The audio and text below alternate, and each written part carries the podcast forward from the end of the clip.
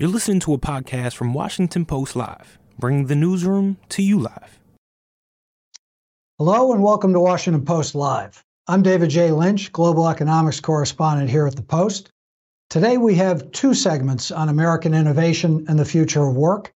First, I'll be joined by Representative Ro Khanna, Democrat from Silicon Valley, and then MIT President Rafael Reif. So be sure to stick around for both conversations. Now, Congressman Khanna, welcome back to Washington Post Live. Thank you. I appreciate your having me, and uh, I have so much re- uh, admiration for Rafael Reif. So uh, I, am sure your audience will have a, a great uh, discussion with him as well. Great. Well, I, I want to start with uh, a major piece of legislation that President Biden signed back in August, the CHIPS and Science Act, uh, which, as you know, provides 52 billion dollars in federal subsidies for domestic semiconductor production. And I wonder how did we end up in a place where such a quintessentially American industry requires such massive federal support? Does this represent or reflect uh, a failure of American trade policy, our approach to globalization, insufficient uh, government investment in technology over the years, or all of the above?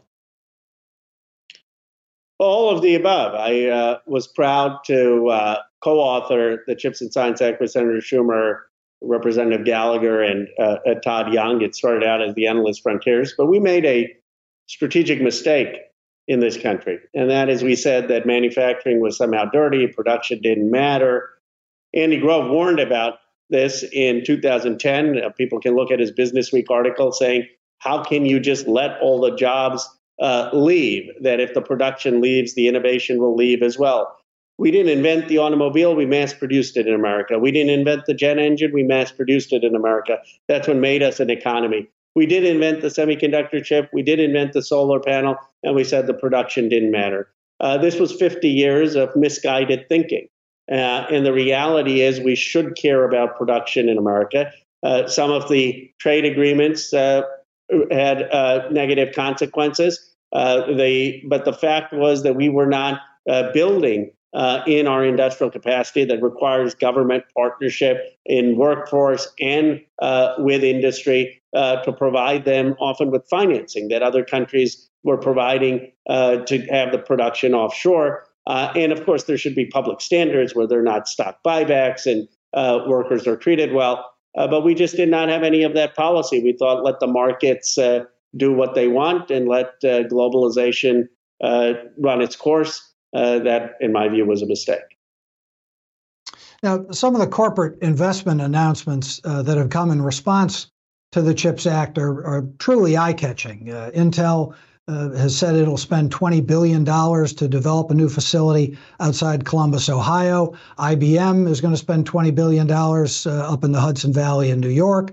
Micron, yet another $20 billion program, uh, also in New York.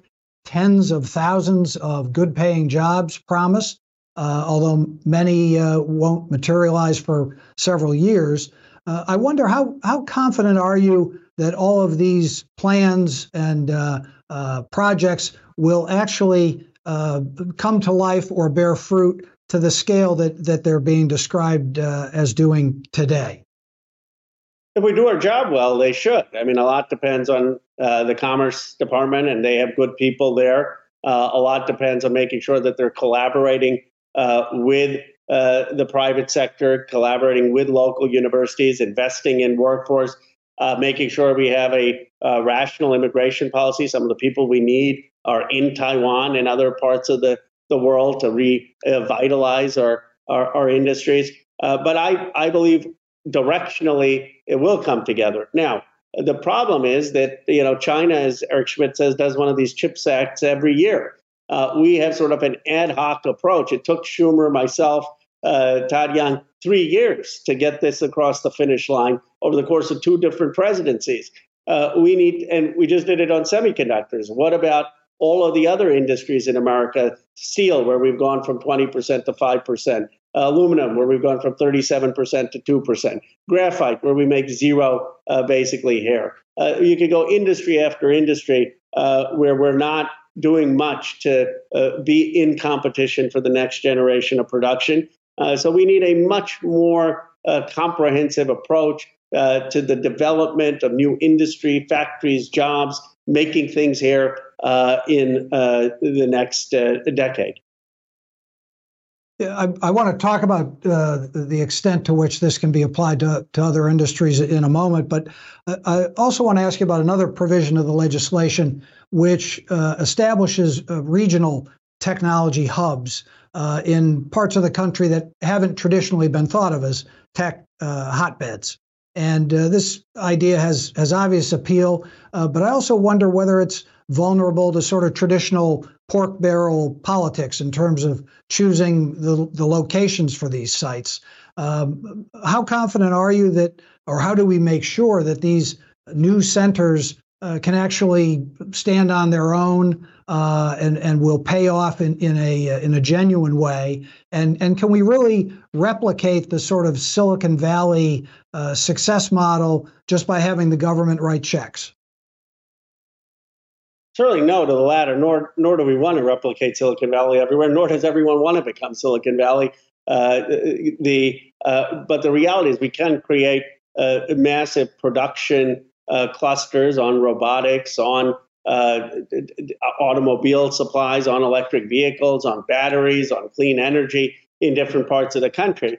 Uh, and different parts of the country may have different assets in what they want to emerge uh, as. And they don't all have to be quote unquote high tech. It, they, you can't put a semiconductor fab everywhere, but they may be new manufacturing processes uh, for making old things, better ways of making refrigerators and uh, dishwashers and uh, and and uh, uh, car parts. Uh, so I do think it can emerge. Now, on your question of should it be can it be free of politics? We, what I would say is members of Congress like me should have no say in it. Neither should senators. And it needs to be an independent process. Commerce is going to be doing a lot of it. I don't think ideally that's sufficient. Uh, Senator Rubio and I have been working on a bill to create a economic development council with different agencies, the private sector, uh, to really work with local and state governments to, to be more strategic in how we develop these uh, types of uh, industries across America. But at the very least, with the system we have now, we need commerce to implement it in a way that is uh, apolitical, uh, and I'm hopeful they will. Now, you mentioned earlier that we've uh, spent the last several decades really letting the market uh, sort out these questions of where manufacturing uh, and other activities should take place. We're, we're, clearly now in a in an environment where uh, members of both parties seem more comfortable with the government playing a more active role in directing economic activity. Uh, industrial policy used to be an insult, uh, now it's become a shared objective. Uh, but I wonder how you distinguish or where you draw the line in separating legitimate government uh, functions designed to spur innovation and, and sort of create opportunity uh, for new ventures across the country and uh, inappropriate uh, wasteful government largesse. Today it's semiconductors, uh, but you've mentioned several other uh, industries already today, and, and you could, I think, expect to see a lot of industries lining up uh, on Capitol Hill with their hands out. Well, I don't think uh, we have to reinvent the wheel. We just need to look at what Alexander Hamilton said and how FDR developed uh, America to be the most productive economy. And the way it developed was a partnership uh, with the private sector, with government purchasing, government financing, uh, and investment in people, in education, and in workforce development. And that partnership, I think we should do across geographies, across industries uh, in, in developing America. Now, how do we make sure that it's not just a handout? We make sure that there are public standards, that uh, corporations that uh, get financing or businesses that get financing uh, are paying a, a fair wage, that they aren't using that money just to uh, enrich uh, uh shareholders, that uh, they are uh, have some differential in terms of their corporate CEO salary and worker salary. But I believe we can, through that such a economic development council, I call it a new economic patriotism, actually have industry across America. New masks, build masks here, make more baby formula here, make the thick steel here that's going to be needed for windmills, make graphite here that's going to be needed for electric cars. And, and we should be more intentional about it over over time, won't uh, efforts to promote uh, domestic uh, production uh, inevitably carry an inflationary cost to it? And perhaps it's a cost that folks would be willing to bear, but presumably the most cost-effective uh, situation or setup is is what we've got. And if you if you add additional requirements to uh, buy American-made products or to make things here at the expense uh, of uh, of uh, overseas locales, that is going to cost more, isn't it? Not necessarily. I mean, if you look at Germany as a model, uh, where they ran trade surpluses, our last trade surplus was in 1975. Now we have a stronger dollar, and we can get into uh, what we need to do in terms of the dollar uh, being a reserve currency. But Germany managed to have uh, much less of a decline in manufacturing, much more stable, almost 25% manufacturing uh, work base because they invested in productivity. Uh, and our workforce is productive, and I believe the advantages of productivity uh, coupled with the savings from uh, the risks, particularly in the geopolitical world we face, uh, coupled with the risk savings of shipping costs, can make it productive here. So if you're bringing back manufacturing, if inflation is just too much money chasing too few goods and you're adding uh, to the goods, uh, then that can actually be deflationary. The question is really are you adding to the goods uh, in a way that is more than if you were adding to the goods from imports? And a lot of that is uh, a question of productivity. Uh, and that's why I'm uh, arguing that what we should be bringing back is manufacturing where we either have high technology focus like semiconductors or productivity advantages because of new processes. Now we, have heard a lot about China in the in the context of, of the Chips Act as a, as a motivation for uh, for making these investments. How how do you assess the overall technological balance between the U.S. and China? Uh, in in what areas uh, do you worry that we're at greatest risk of of being eclipsed? in production over across the board. I mean, they uh, are producing more electric vehicles. They're producing almost all the graphite that goes into batteries. They're producing almost all the lithium. They're producing almost all the cobalt in terms of the processing. Uh, they are producing almost all the solar panels. Now, we still have a lot of the uh, Nobel laureates here. We still have a lot of the adv- advantageous uh, science here. But ultimately, there's innovation in production, and China has been doing that at scale. Well, won World War II was that we outproduced Japan and Germany two to one during World War II. I'm not sure uh, that we have that capacity uh, as a nation right now to massively outproduce other countries. So we need to build our productive capacity. We also need to invest in AI and quantum computing. Uh, we're doing better in, than China in the private sector there, uh, but our public investments there uh, are lagging China. Now, you mentioned it, it took three years to get the, the CHIPS Act across the finish line. It was it was a heavy lift, even though you, you did have support on both sides of the aisle. Uh, having a foreign threat uh, is has always been a good uh, way to argue for, for government action. The famous example, as you know, is President Eisenhower uh, selling the interstate highway system as a way to evacuate American cities in the event of, of a nuclear war. Uh, how, how important was the specter of Chinese progress in these areas, uh, in an area of innovation and technology that I think many Americans sort of do see as as a as a birthright of this country. Uh, was that sort of the, the key that uh, that allowed this to to finally come together? I, I do think it was a, a, significant factor, especially in getting uh, Republican support. This idea that America wants to remain preeminent, that we want to make sure that we are leading in technology and production. But there was also a recognition, especially after the 2016 election, uh, that uh, something had gone wrong in this country and that the fact that millions of people were deprived of their jobs, that jobs are just shipped offshore uh, because of cheaper labor and corporations searching for uh, lesser environmental standards, that, that that was a problem and that production mattered. So I think the combination of those two uh, led to this bill, which uh, uh, was remarkably bipartisan, probably the most bipartisan thing that has happened under President uh, Biden and certainly in my six years in Congress.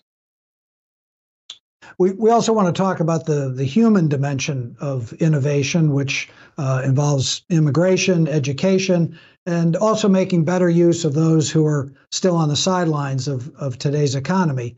Uh, and that brings us to a question from uh, a reader, uh, Richard Hood, or a member of our audience, I should say. Uh, Richard Hood from Florida asks How do you engage so many men who seem to be disconnected from the economy? Disconnected, I think he means from the world of work. Well, there's a great book that Richard Reeves has written recently about how one in seven men uh, between the ages of 25 and 54, prime age men, have basically chosen to opt out of the workforce. And that is uh, quite depressing. And he argues it's the highest we've seen uh, in uh, American uh, modern history.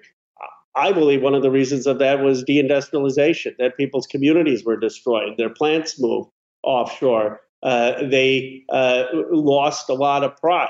Uh, and so there are multiple causes, and I uh, certainly wouldn't uh, uh, say that I have a silver bullet.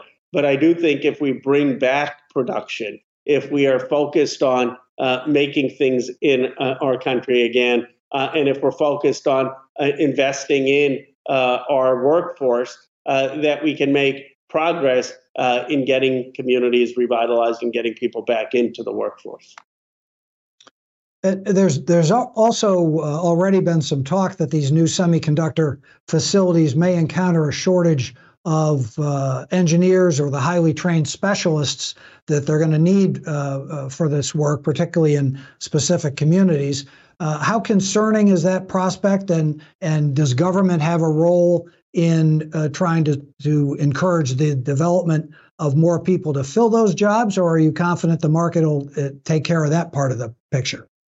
No, we need uh, education in this country. Look, China is going to have twice the number of college graduates as, as us by 2040. It's a uh, should be a wake up call. You can't have in this country uh, pit blue collar workers against PhDs. Uh, Columbus, Ohio showed to get 7,000 blue collar jobs in construction and manufacturing, you need the PhDs, you need the, uh, the, the, BAs as well. And that's why we need to have a massive investment uh, in education in this country. Uh, for STEM education, certainly, but make, lowering uh, the costs of college. I've been for free public college for that reason. Uh, having land grant universities have programs with private industry uh, and incentivizing people uh, to go into engineering and uh, in, in, in manufact- electrical and, and manufacturing uh, fields. And so uh, that has to be a huge priority. The, the lesson, you know, if I can make some a comment that is slightly partisan, you know, Trump talked about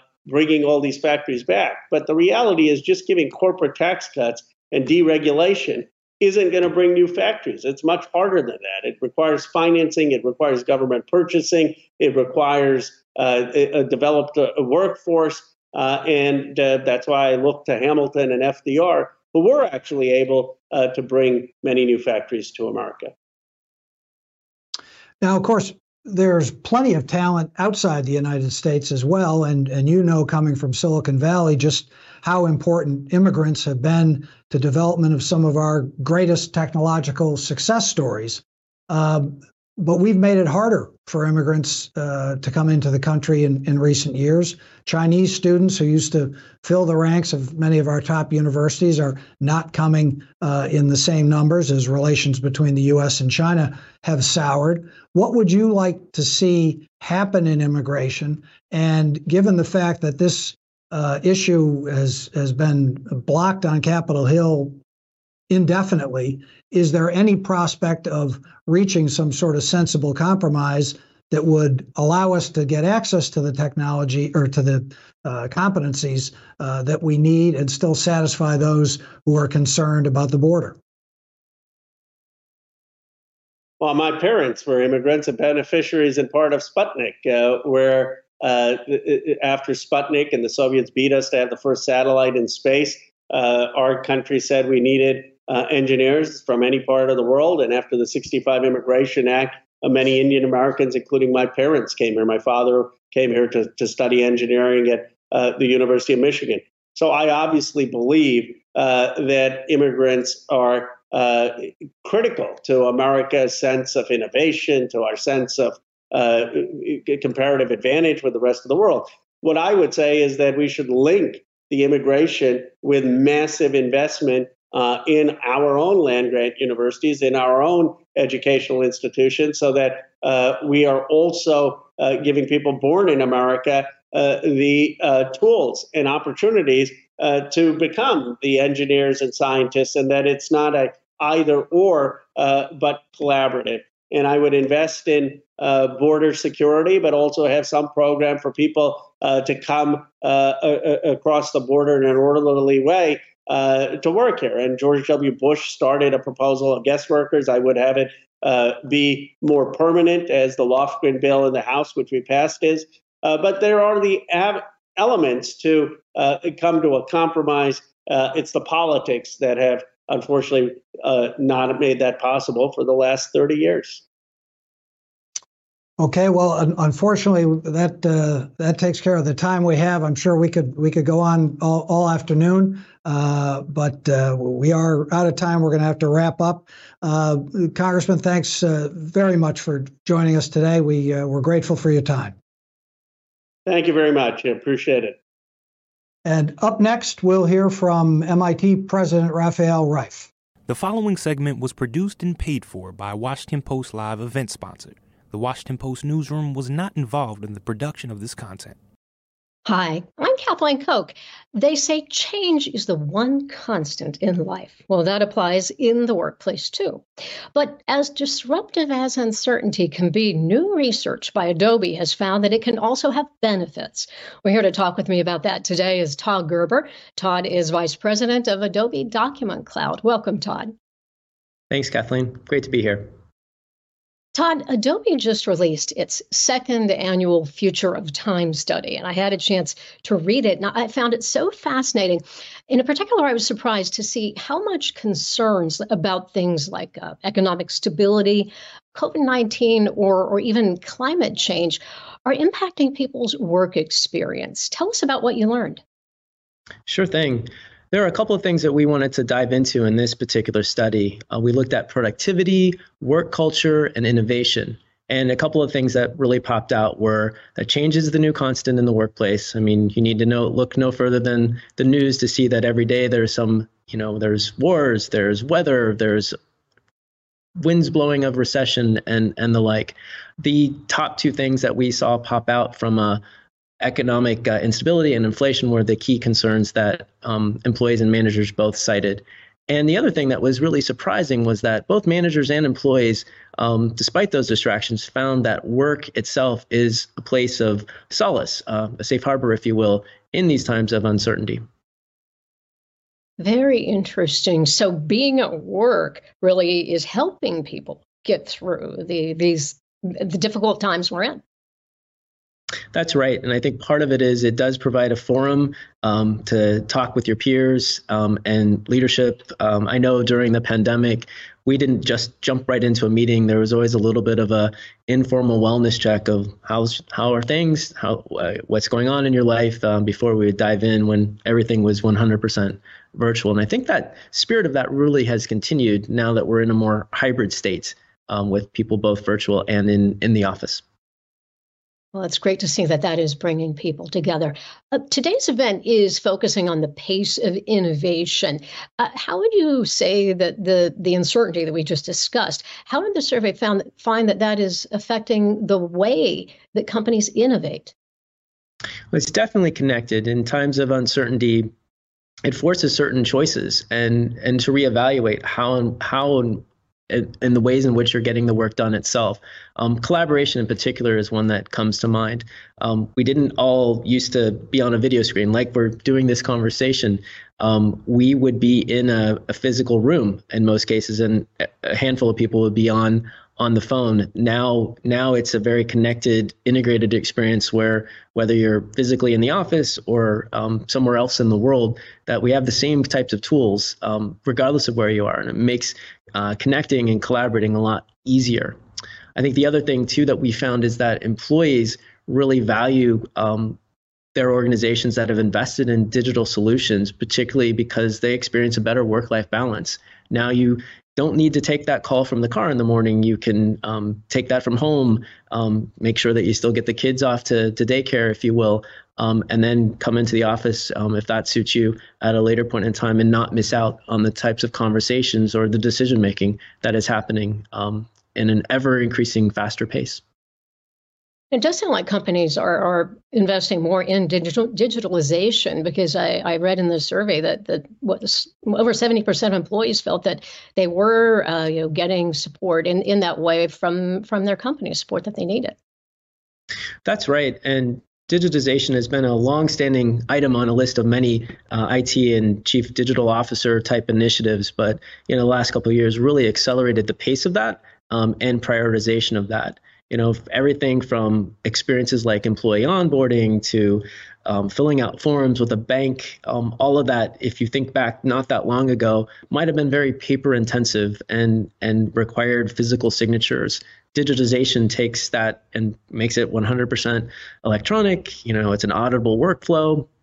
And oftentimes things that would take you know hours or days um, now is mere minutes um, when you when you take it to a digital type process Let's talk a little bit about productivity. What can companies do to help employees when they're having a hard time focusing?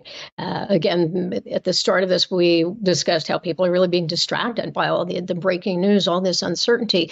And I do think we've all experienced it. This just feels like one of the big challenges of hybrid work today. It, it sure is. And I think one of the first important steps is having that authentic conversation with your um, management team and your employee base. What problems are you trying to solve? Is it collaboration? Is it the way in which you're co authoring, say, a document? And so, understanding what the core needs are, like productivity might be defined very differently from organization to organization. And I think you need to have that overall um, alignment on you know what are the types of problems that you're solving so that you can evaluate the best uh, set of tools that are going to be best best suited to meeting those respective needs. And then test things out. I think the great thing about this age in which we live in is that there are a lot of options and and it's easy to try and experiment and you know get real-time feedback and adapt along the way. Um, and given that change is the new constant i think we'll continue to see a lot more of that testing and iteration type mindset um, um, in the workplace as well one final takeaway what would you say is the most important one from the survey? I think one of the key ones is really having a supportive environment um, between management team and employee, um, having those authentic conversations uh, to be able to have a, a, clear understanding of what the what the concerns of the day are, provide space for that, and um, and a technology environment that helps helps people be their best selves and getting their personal and professional work done. Great. Todd Gerber, a Vice President of Adobe Document Cloud. Thanks so much for joining us. Thank you for having me. And now I'll hand it back over to the Washington Post. And now, back to Washington Post Live. Welcome back. And for those of you just joining us, welcome to Washington Post Live. I'm David J. Lynch, Global Economics Correspondent here at the Post. I'm joined now by Rafael Reif, President of MIT, an institution that's right on the forefront of science, technology, and innovation. President Reif, welcome. Thank you, David. Welcome. Thank you for for uh, inviting me here, and I uh, I'm, I'm delighted to be a part of a segment with Rep- Rep- Representative Ro who has been such a great supporter for the innovation uh, ecosystem that we want to establish and reestablish at MIT and in, in the country. Well, we're we're thrilled to have you with us. I, I want to go right to a question from a member of our audience, uh, Stephen Toll from Florida, who says some commentators claim that innovation in the United States has stalled since the turn of the century. Uh, a claim, Stephen says, that's supported by the woeful state of productivity improvement in the country. What, what's your take on this assessment? Is, is the U.S. still innovating the way it once did? Well, yes, the US is still innovating the way it once did. Uh, the problem is that the way it once did is not good enough now. So we're still innovating, we're still doing very well, uh, but the environment, the ecosystem, the global ecosystem is much more competitive. Others are doing very, very well. Others are catching up or running ahead of us. And we just have to reassess our innovation ecosystem to figure out how to fine tune it to adapt to this new reality. And so, how would you describe the formula or the recipe for innovation that the U.S. used in the past? Perhaps uh, at its heyday in the, the 50s, 60s, 70s, whatever period you'd like to choose. How would you describe sort of the classic formula by which the U.S. developed the innovations that led the world? Well, the classic formula really started, uh, I would say, after World War II, by the way. Uh, but it's very simple, and it's a formula that other countries are also uh, uh, uh, trying to, to copy from us. First of all, you have to start with supporting uh, basic science, basic science research. I mean, advancing knowledge is critical. Without advancing knowledge, the more knowledge we have, the more tools we have to advance technologies and do innovation. So supporting for basic science is critical. As a result of that, uh, again, uh, creative people in this country develop new technologies. And once you have new technologies, not every science will develop new technologies, but eventually they all uh, engage and, and, and contribute to develop new technologies. And then once you have new technologies, you have new tools to create, to innovate. Uh, you can you can innovate with Uber, you can innovate with Google or search engines, we can innovate with an iPhone. It all is based on existing technologies at the time, which was based from science that was created, develop, uh, developed before. So science is the foundation of everything. Advancing knowledge is key. The US has been very good at it. Then comes technology development as a result of the advancement of knowledge. And then you leave the technologies to clever people to come up with innovative ways, clever ways to use technologies to create new markets. That has been the model uh, for the last 70 some years. And that model still works. The only problem is that it does not move as fast as we need to move right now to be competitive with some other countries are doing very well. And and so where did we go wrong? That that model, as you say, as you describe it, was fantastically successful uh, over over the years. Was there a particular turning point that that caused things to go in the wrong direction? How did we take our eye off the ball as a as a country? Yeah, we did not go wrong. It's that others are doing much better. I mean, we have competitors now. We used to have the whole field for ourselves. It was a racetrack in which the only race was us. So we raced and we won. Right now, there are other uh, race, uh, companies, countries racing with us, and that's the issue. I think. I think if you believe by simplified model that we have to advance science, and then from that we come with, we come up with new technologies, and from that we come to innovation what we need to do is do that even better. So advanced knowledge, uh, well, that comes with research funding. We need to do more of that. Uh, and then we need to do more of the kind of advances of knowledge that can produce new technologies. And that is, uh, we, you know, we talk about science as, as, uh, as discovery science, curiosity driven. And that has been traditionally what much of the federal funding of research does and has been doing for years. Not all of it, but a good chunk of it. So curiosity driven science is a very good thing. We need more of that. But the goal in a competitive environment is to come up with technologies. As I said, some of the science in the near term produce technologies, some will produce technologies much later. We need to move that a little bit faster. For that, we need, in addition to discovery science, curiosity driven, we need to do what I call, or we call in the scientific circles, use inspired science. So, science which is driven for a purpose, science that's driven to develop new technologies. That is the part that we need to do more of. In fact, that is the kind of science that we had in the in the in 1940s, mid 1940s at Bell Laboratories that produced the semiconductor that is the the, the parent of everything we are doing today in electronics and photonics and just about every product we use today, the chips, all we're talking about comes from that use inspired science of the 1940s, late 1940s. So I think we need to go back to doing more of that. Not to stop doing discovery science. That is extremely important. That's the mother of all development of creative creation of knowledge. But we need to do more, use inspired basic science so that we can move more of the research of science into advancing knowledge into technologies. That's the first element, the first part of the uh, of the ecosystem we have to tinker with. And in fact, the science part of the Chips and Science Act is actually driven. The whole idea of that is to address use inspired uh, uh, basic science research. And that is what Representative Ro Khanna also pushed uh, in, in the House with what we call the Endless Frontier Act, which is to focus what ended up being the science part of the Chips and Science Act.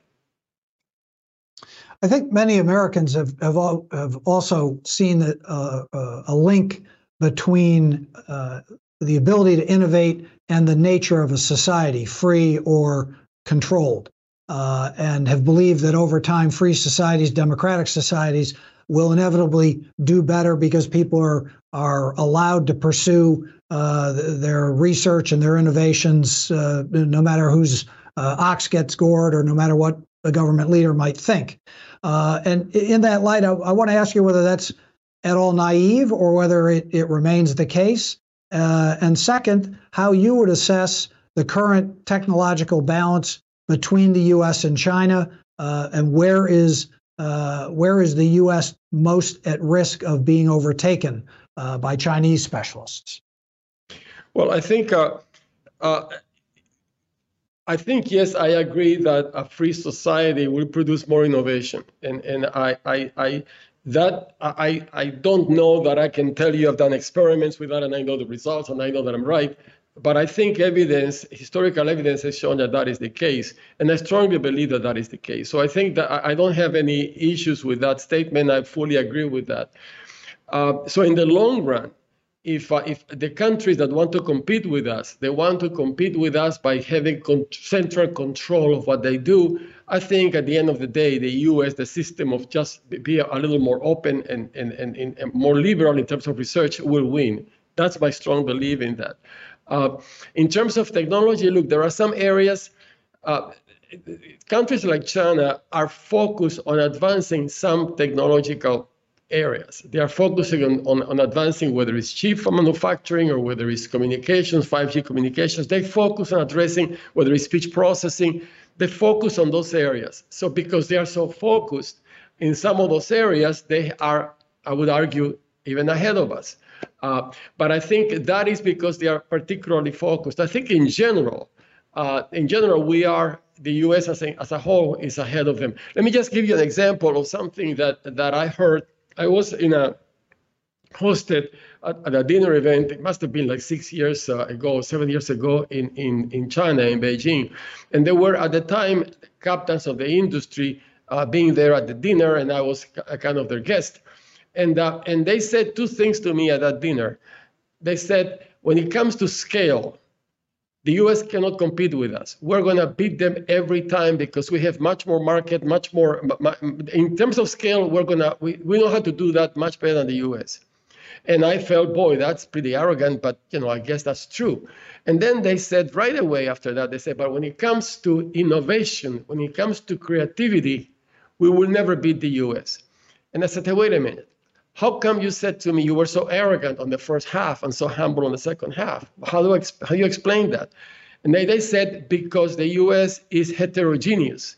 You bring the best brains for the whole world that come with different ways, different ways of thinking, and come with new ideas. We are much more homogeneous. Uh, this is them telling me. So even they believe that when it comes to being very creative, very innovative, the US will always be ahead.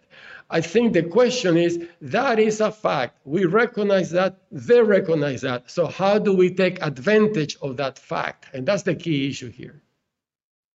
Well, in, in that regard, tell me a little bit about turning innovations, scientific breakthroughs, and the like into marketable products that people can benefit from uh, in their daily life. I think you have some experience with that at MIT uh, through something called the Engine.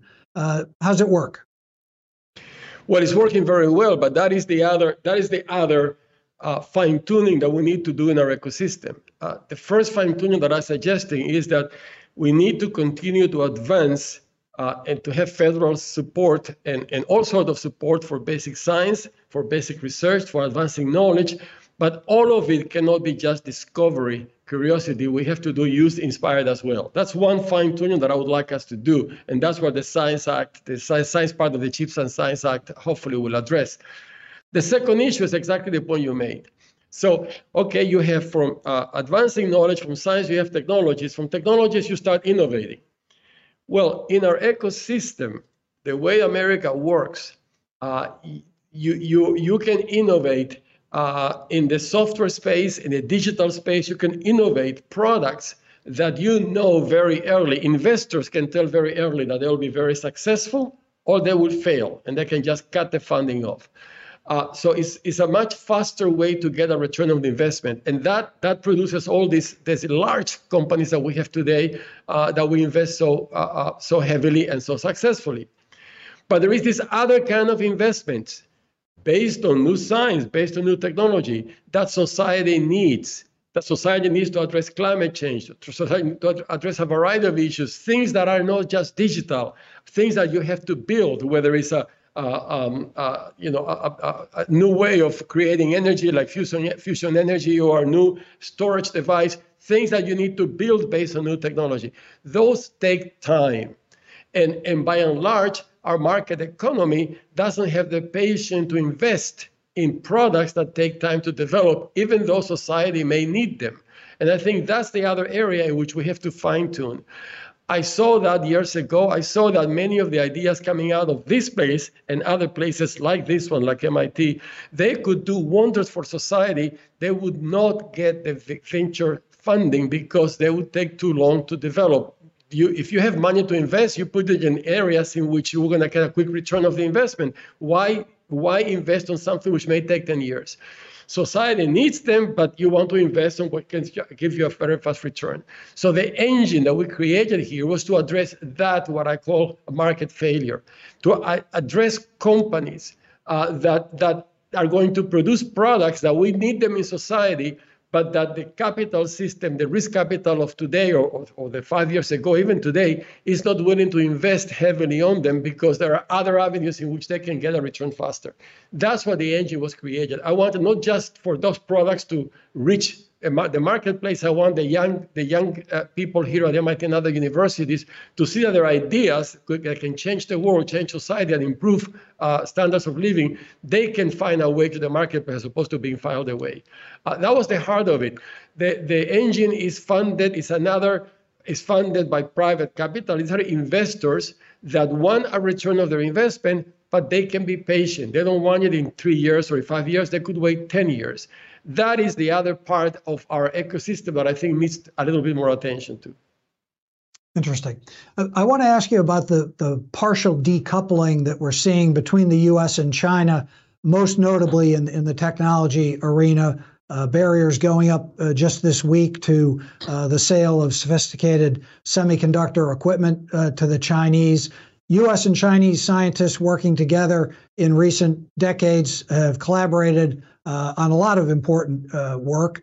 Uh, what what sort of impact will the separation of these uh, two countries into different realms, if you will, uh, how much of an impact do you think that's going to have on our ability to innovate and innovation globally?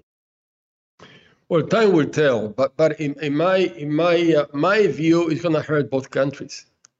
Uh, of course, China needs uh, this kind of uh, uh, uh, products for them to advance faster, and um, and but we also need to sell these products so we can continue to innovate.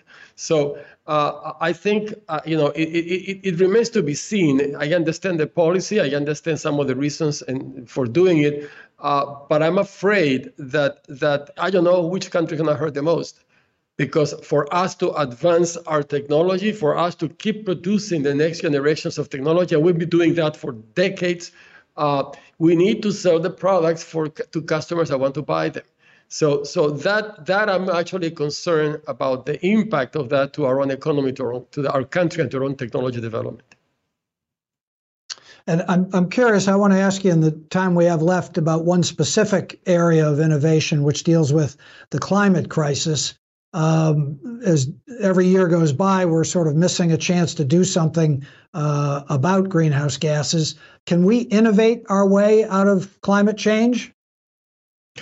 I'm certain we can innovate a way out of climate. I'm certain of that. We have in the engine, you mentioned that earlier, David. There are 38 companies supported, uh, and uh, uh, uh the the uh, a large number of them uh, are are uh, basically in the climate space. So I think we can innovate through it, but then we have to believe in that, and we have to we have to support them. I mean, I've been saying for a while that that we need to advance on two separate tracks to address climate change. One is we have technologies right now. We have renewables, we have solar, and we have wind.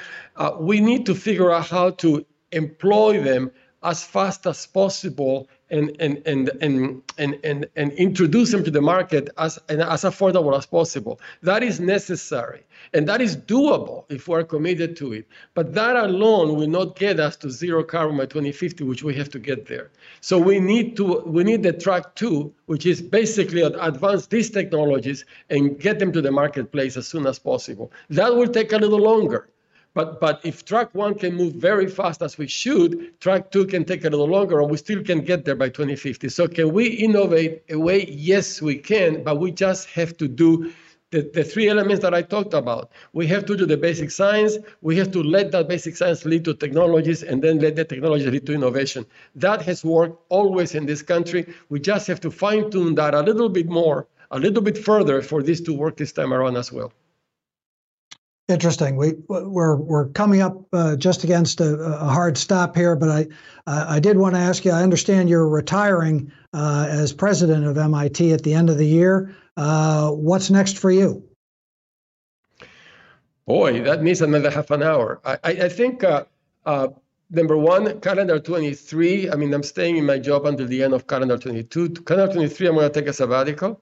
Uh, and then and then most likely calendar 24 I'll get back to MIT. I think uh, I want to use my sabbatical to figure out. I've been enjoying myself uh, while at the same time uh, driving MIT to be the place it wants to be, which is the place where good things for the world happen.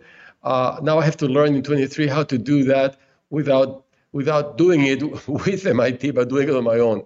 Lots for me to think about. Uh, so maybe maybe maybe a year from now we can talk about this. Fair enough. Uh, well, Rafael Reif, thanks very much for your time today. A very interesting conversation. I wish we had more time for it, but uh, thanks for uh, stopping by. Thanks for listening. For more information on our upcoming programs, go to WashingtonPostLive.com.